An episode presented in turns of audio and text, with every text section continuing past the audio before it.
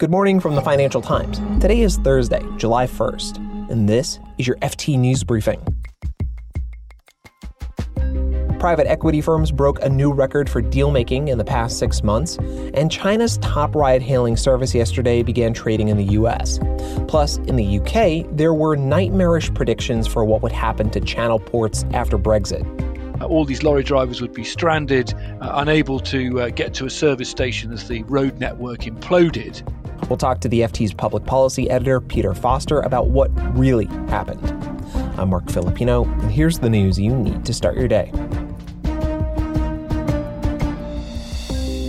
Private equity firms had their busiest half year on record. From January to June, groups struck more than 6,000 deals, totaling more than $500 billion.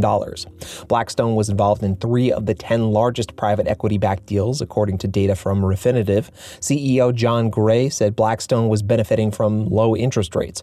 He added rising inflation was the biggest risk on the investment horizon. Wider corporate deal making also rebounded from the early days of the pandemic. This quarter, overall transaction volumes hit an all time high of $1.5 trillion. It's the fourth consecutive quarter that has topped the $1 trillion mark.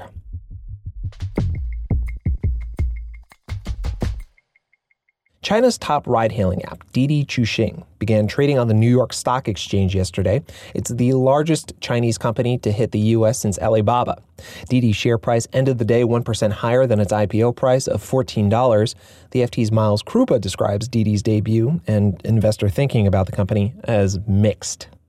Didi has a really strong position in the Chinese ride hailing market with about 90% of the market it's way more dominant there than Uber is in the US, for instance. That is an index to Chinese economic growth into the future, kind of like Alibaba, which was the last really massive uh, Chinese listing in 2014. On the other hand, there are a lot of regulatory uncertainties in China at the moment around big tech companies. Uh, we've seen what happened to Jack Ma and Alibaba. They've also taken a look at ride hailing and freight, which are big focuses of Didi and its competitors, and that certainly was weighing on investors' minds. So, Miles, does Didi plan to do anything with these funds it's raising? Anything maybe in the U.S.?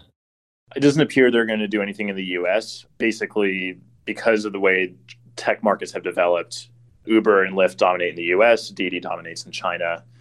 Didi is certainly expanding into the rest of the world. It's still very early, though. They are also pouring a lot of money into developing electric vehicles and autonomous uh, driving systems. That will be a huge capital expenditure for them going forward, and I expect they'll use a good amount of the proceeds for that. That's the FT's venture capital correspondent, Miles Kruppa.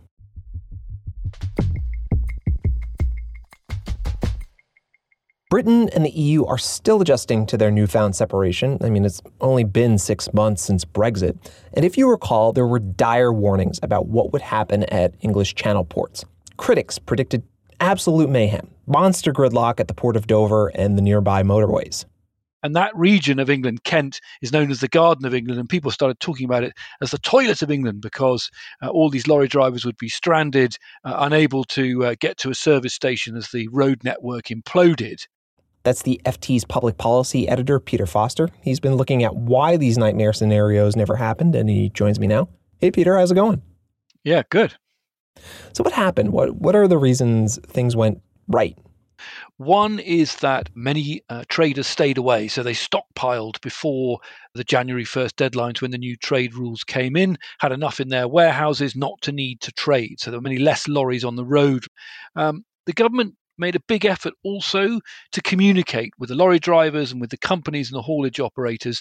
They made them fill out something called a Kent Access Permit.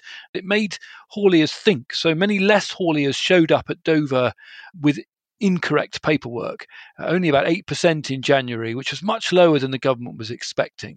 Uh, so, if you put those two things together, lots of stockpiling and better than expected uh, conformity with the new rules, uh, then you ended up with uh, no queues at all, really. Now, this is on the UK side. As I understand it from reading your story, uh, the French had quite a bit to do with the smooth rollout as well.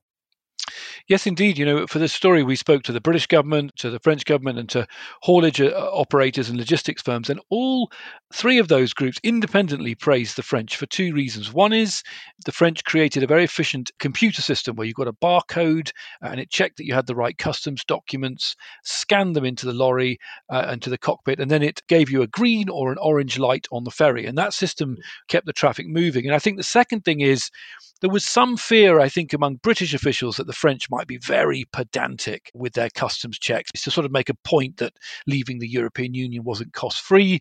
But as it turned out, the French were very pragmatic. They didn't want the port of Calais on the other side of the channel uh, from Dover to be clogged with lorries any more than we wanted Dover to be clogged with lorries. And the French were feeding back uh, common problems that British lorry drivers had with their documents, feeding them back to the British government that was passing them back to the logistics operators so that each iteration of the travel cycle, less and less mistakes got, got made. So, Peter, we're talking a lot about the ports and the success that we saw there. What about beyond the ports?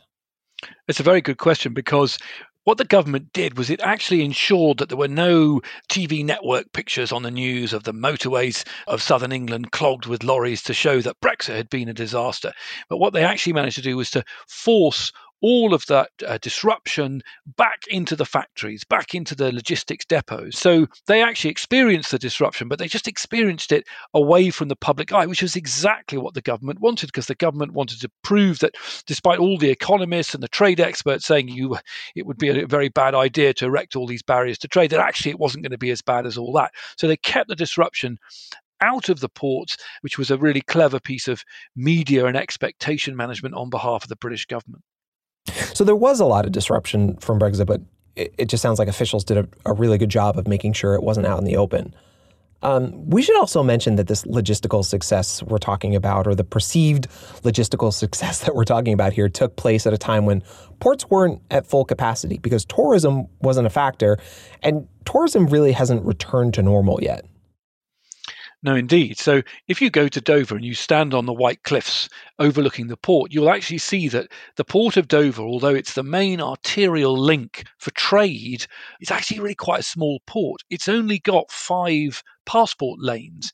Now, because of COVID 19, all of the travel that you would expect of passenger vehicles getting on ferries, people going on their holidays, up to 20,000 cars a day, hasn't happened. So the lorries, all the freight, all the trucks have had the port to themselves. They've been able to use all five of those lanes. And I think the worry is if we get summer holidays, if COVID 19 restrictions lift, and all those Brits who like go camping in Brittany and Normandy, the lorries are going to have to share the passport lanes with the cars.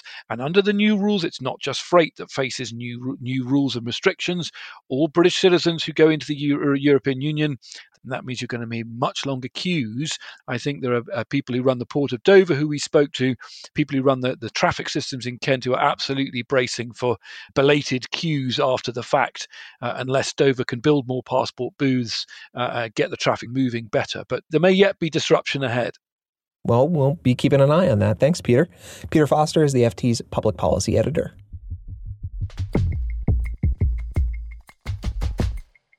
And before we go, we've got the ending to a story we did a little while back. Remember, we told you about some news regarding Tim Berners Lee?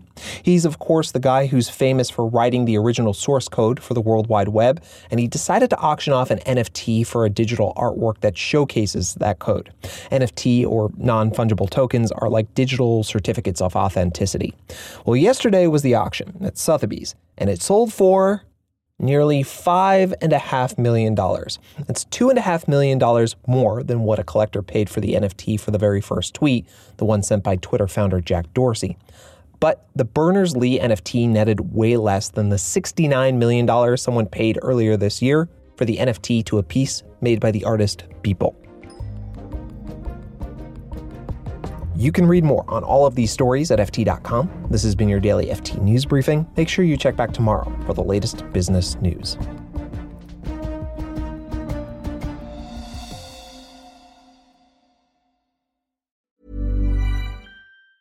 Support for this podcast and the following message come from Corient. Corient provides wealth management services centered around you. As one of the largest integrated fee only registered investment advisors in the U.S., Corient has experienced teams who can craft custom solutions designed to help you reach your financial goals, no matter how complex. Real wealth requires real solutions. Connect with a wealth advisor today at Corient.com. That's Corient.com. Hi, this is Janice Torres from Yo Quiero Dinero. If you own or operate a business, whether it's a local operation or a global corporation, partnering with Bank of America could be your smartest move.